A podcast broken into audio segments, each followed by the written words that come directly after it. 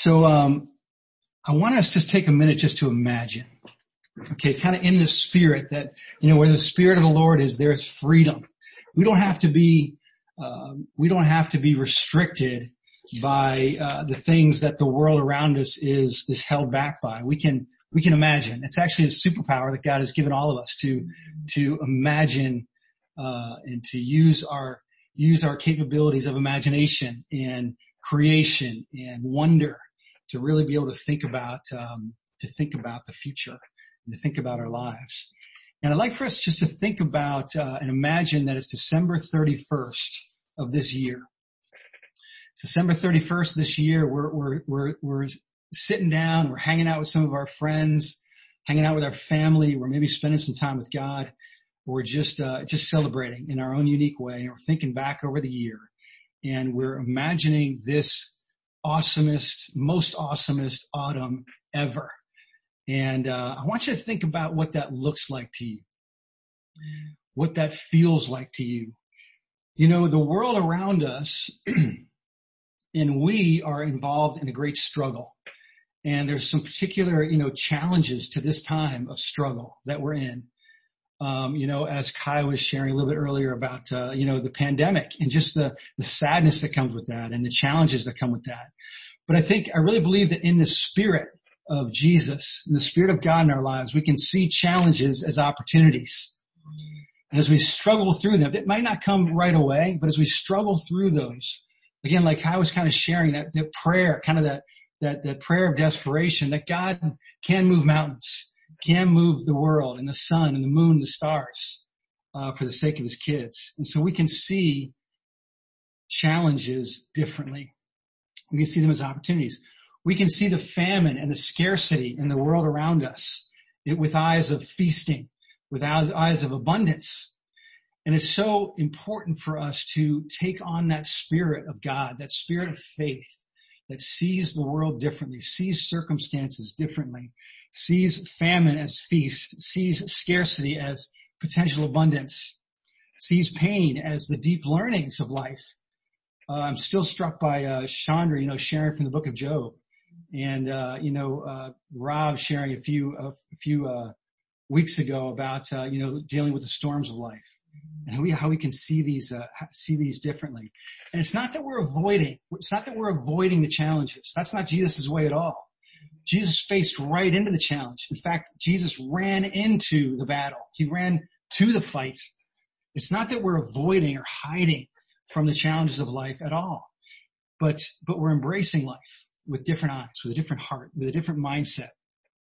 We're embracing life with faith and belief and courage and grace uh, with forgiveness, uh, with a learner's spirit, with the spirit of freedom. And so it makes life totally different. And I really pray, my, my hope and my, my dream is that we can take hold of that kind of life, even as we're closing out the year, even as we're facing difficult, challenging circumstances, that we can really rise above with faith, hope, and love you know, what I find in, in myself is that when I'm growing, I'm happy. And it's a simple kind of concept. When I feel like I'm making progress in my, in my life, in my faith, especially on the inside, the, the stuff on the inside, how I think, my, my spirit, my attitude, you know, uh, how I'm, my emotions that uh, I feel, I feel happy because I'm making progress, because I'm growing. I really pray that this, uh, and believe that this is going to be a great time and season of, of growth, uh, for us. You know, last night I was watching the uh, U.S. Open and I watched Naomi Osaka, 22 year old dynamo, uh, tennis player. She won the U.S. Open and, um, she came back from being down. She lost the first set 6-1.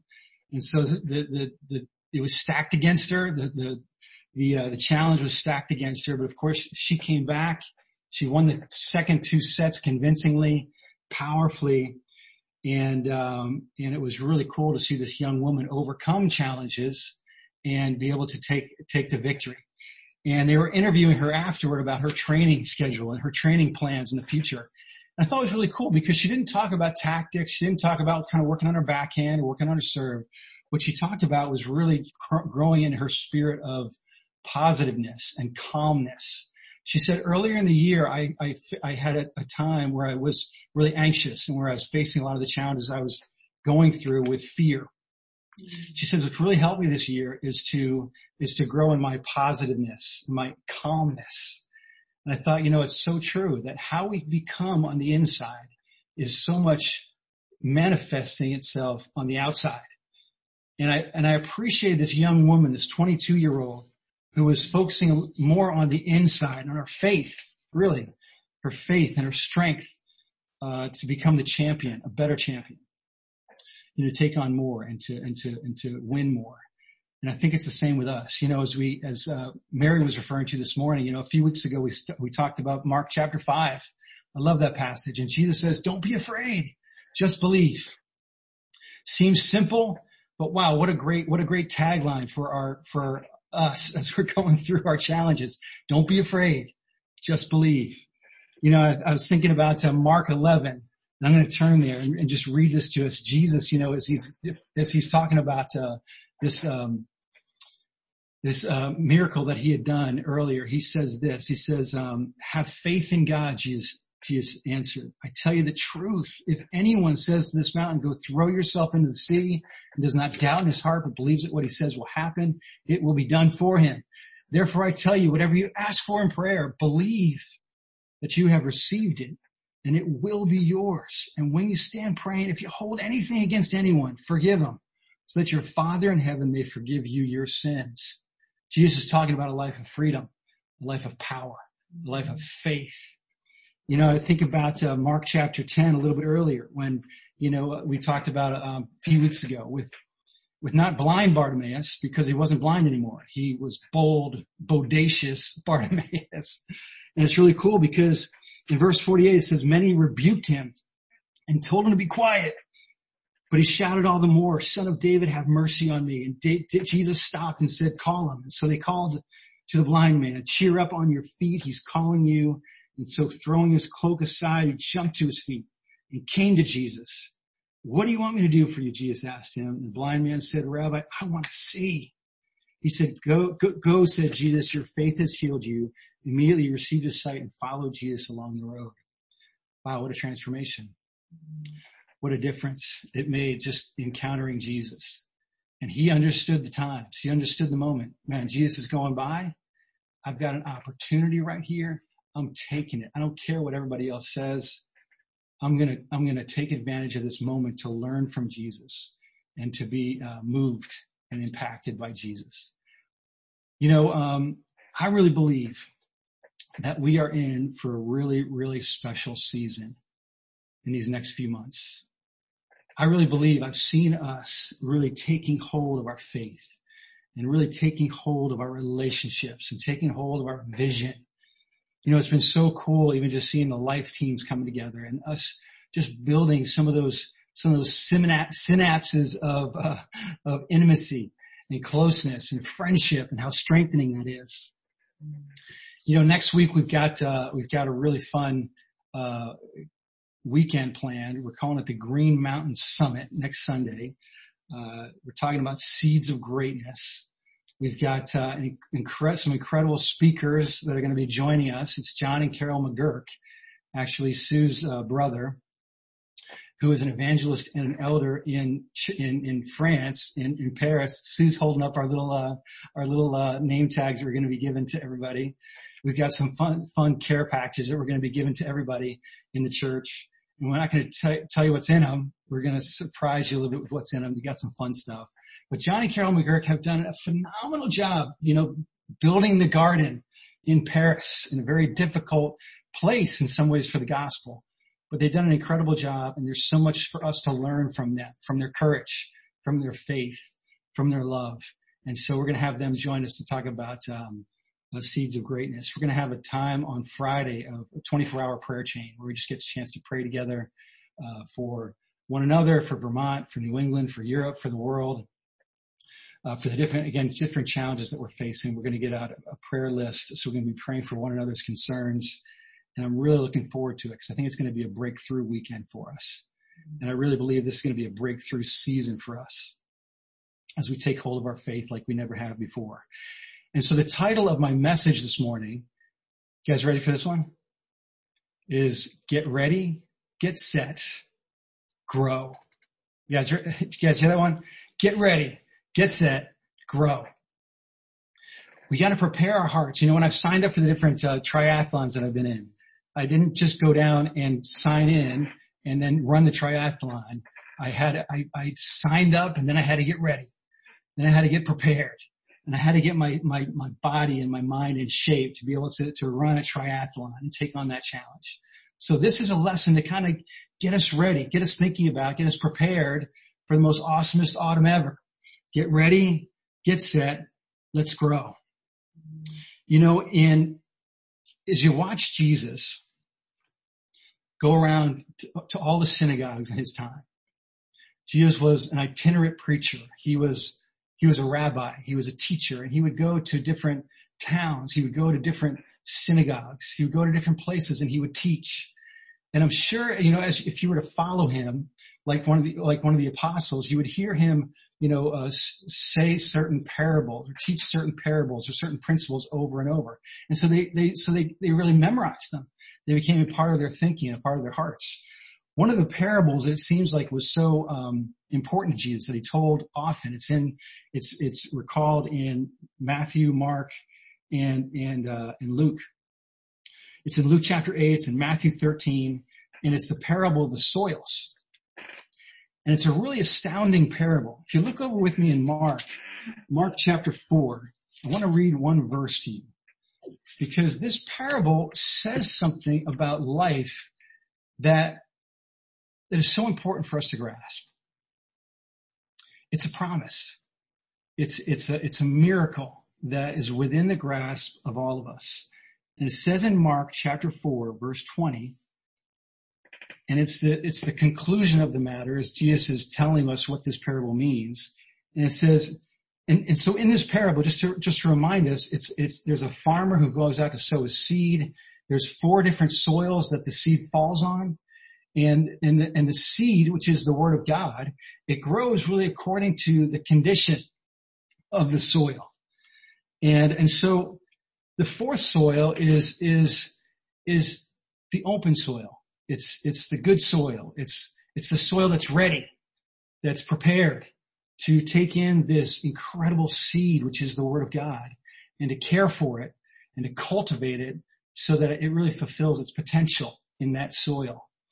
You know, and so in verse, in Mark chapter 4 verse 20 it says, others like seed sown on good soil, hear the word, accept it, and produce a crop 30, 60, or even a hundred times what was sown. You know, what Jesus talks about here is that when you get the seed, the word of God, the wisdom of God, the spirit of God, the way of God, the design of God, the potential of God, and you take that seed and you combine it with the human heart. Because in the other parables, it says that the soil is the heart of man, is the heart of humans. And you take that soil, which is the human heart, and, and you put them together, that there's miracles that happen. There's growth that happens. There's so much potential for life. There's so much potential for power. And the potential of getting the seed and the soil together, it's incredible. It says here that, that it's, that there's so much potential there that it multiplies 30, 60, a hundred times what was sown. You know, in the business world, if you can 10x something, you're doing something incredible. You're doing something amazing. Jesus doesn't even deal here with 10x.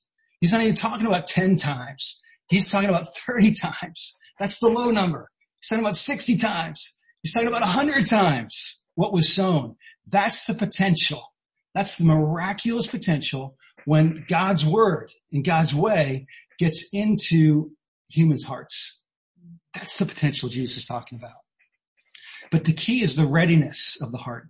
The key is the health and the faith and the condition, the willingness of the heart to embrace, to embrace the word of God, to embrace the ways of God.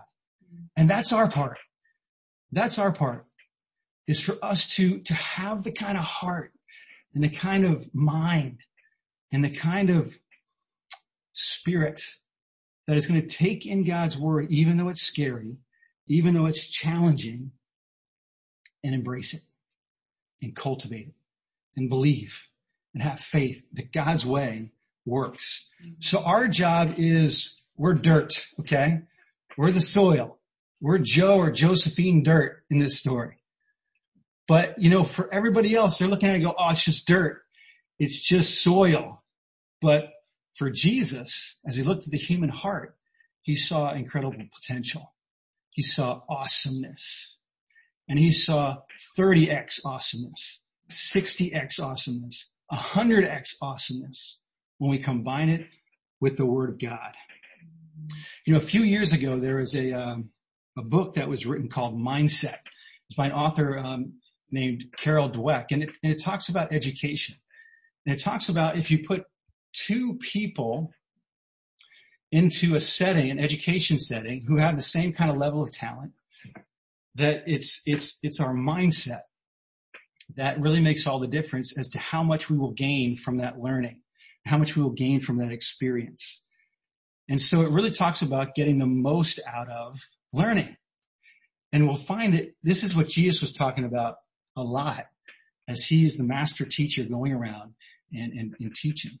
And so there's a video I wanted us to watch and it is a little bit more educational and sports minded, but I want us to keep in mind our lives. I want us to keep in mind our faith as we think about, you know, the concepts that are talked about in this video.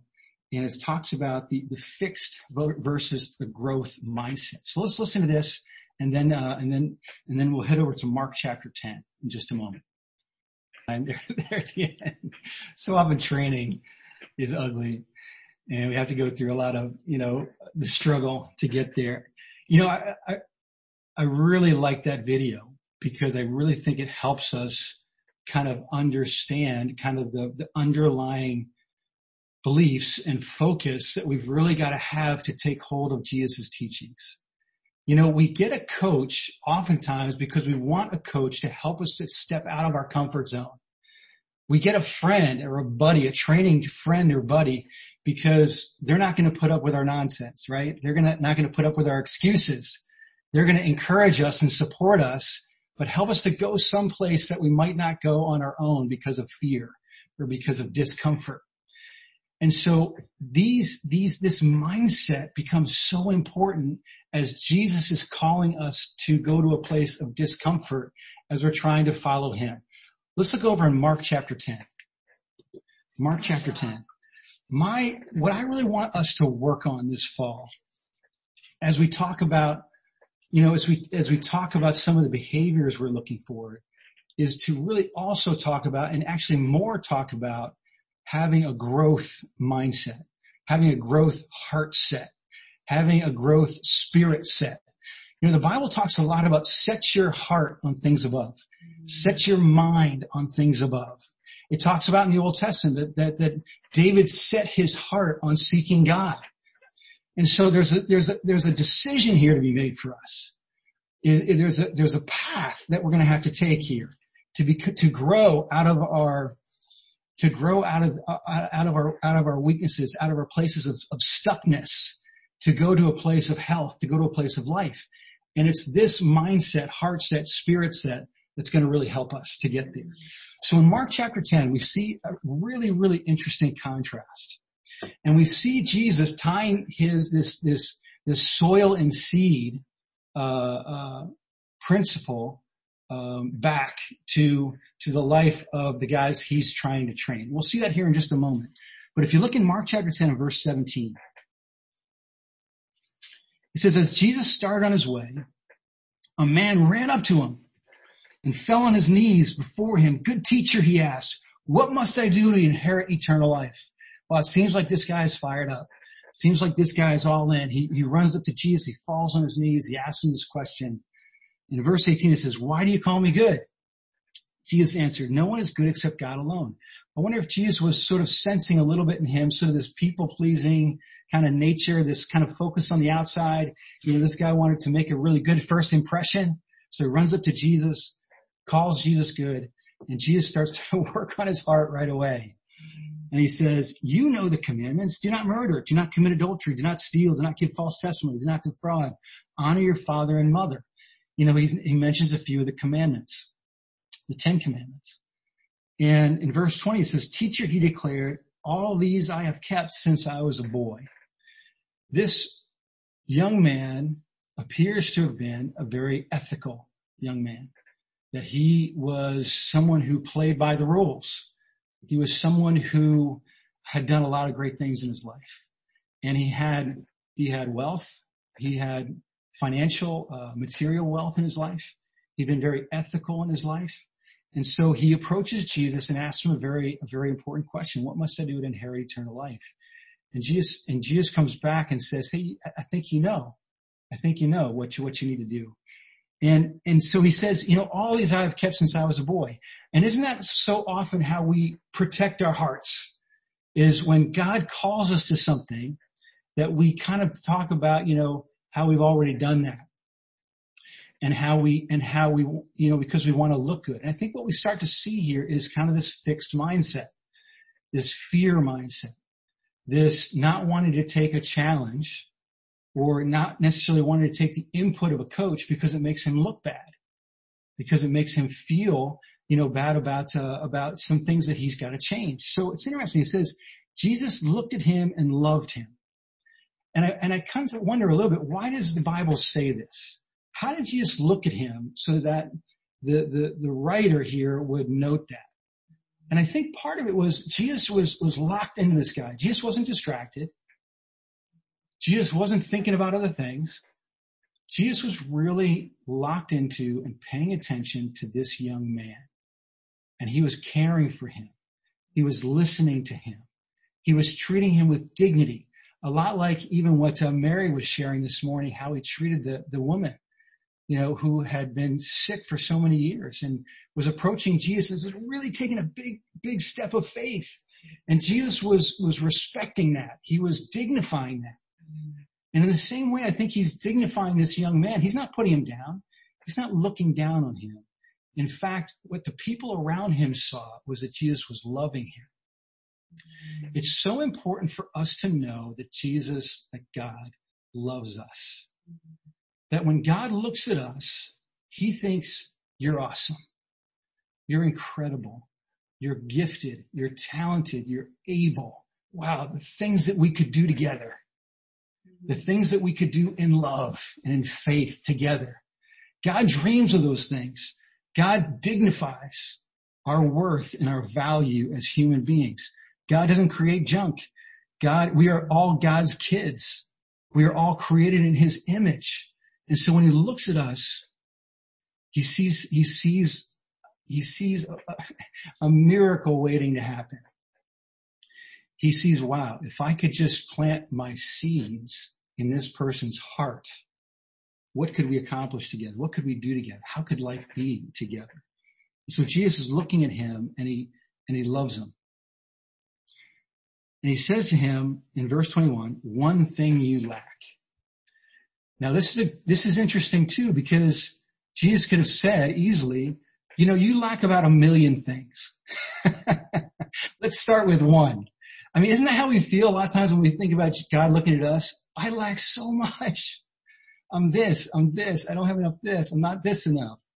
And we really have that sort of lack. And so Jesus looks at him and says, hey, let's focus here. Let's focus here. And he says, one thing you lack. He said, go sell everything you have and give to the poor and you will have treasure in heaven.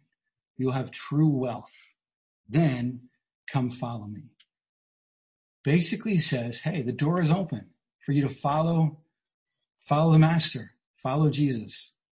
But we don't want anything to be holding you back. And so here's a little something for you to do. I want you to go sell everything you have and then I want you to give it to the poor. And then I want you to come and let's go for it together. Let's do life together. So he gives him, gives him quite a challenge right here. And so this young man has to really choose. He's got to decide. He's going to bring his mindset into this challenge. And we're going to find out really quickly here, does he have a fixed mindset or does he have a growth mindset? So look what happens. At this, in verse 22, the man's face fell. He went away sad because he had great wealth. well, I feel for this guy because I'm just like him. I'm kind of clinging to the stuff that I put my security in.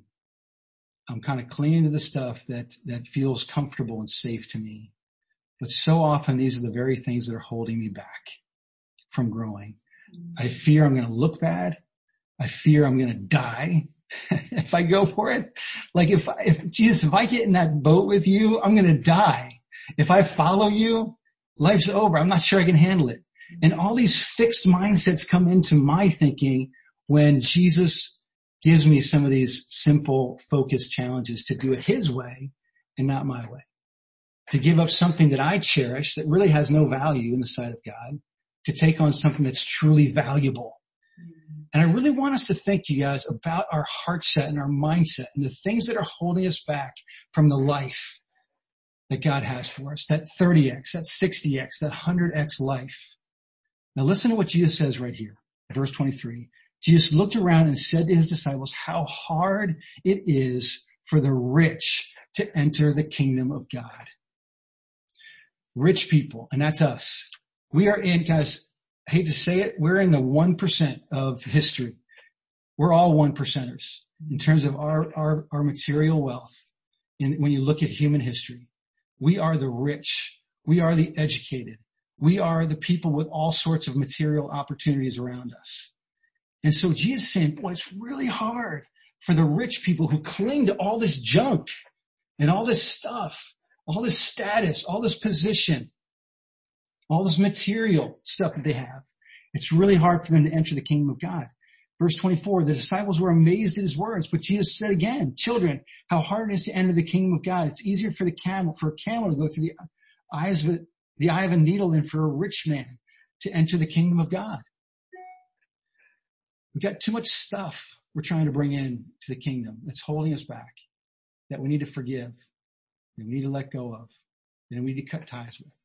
We need to think differently, feel differently, really surrender and give ourselves into a different mindset, a different heart set, a different spirit that Jesus is really trying to bring to us.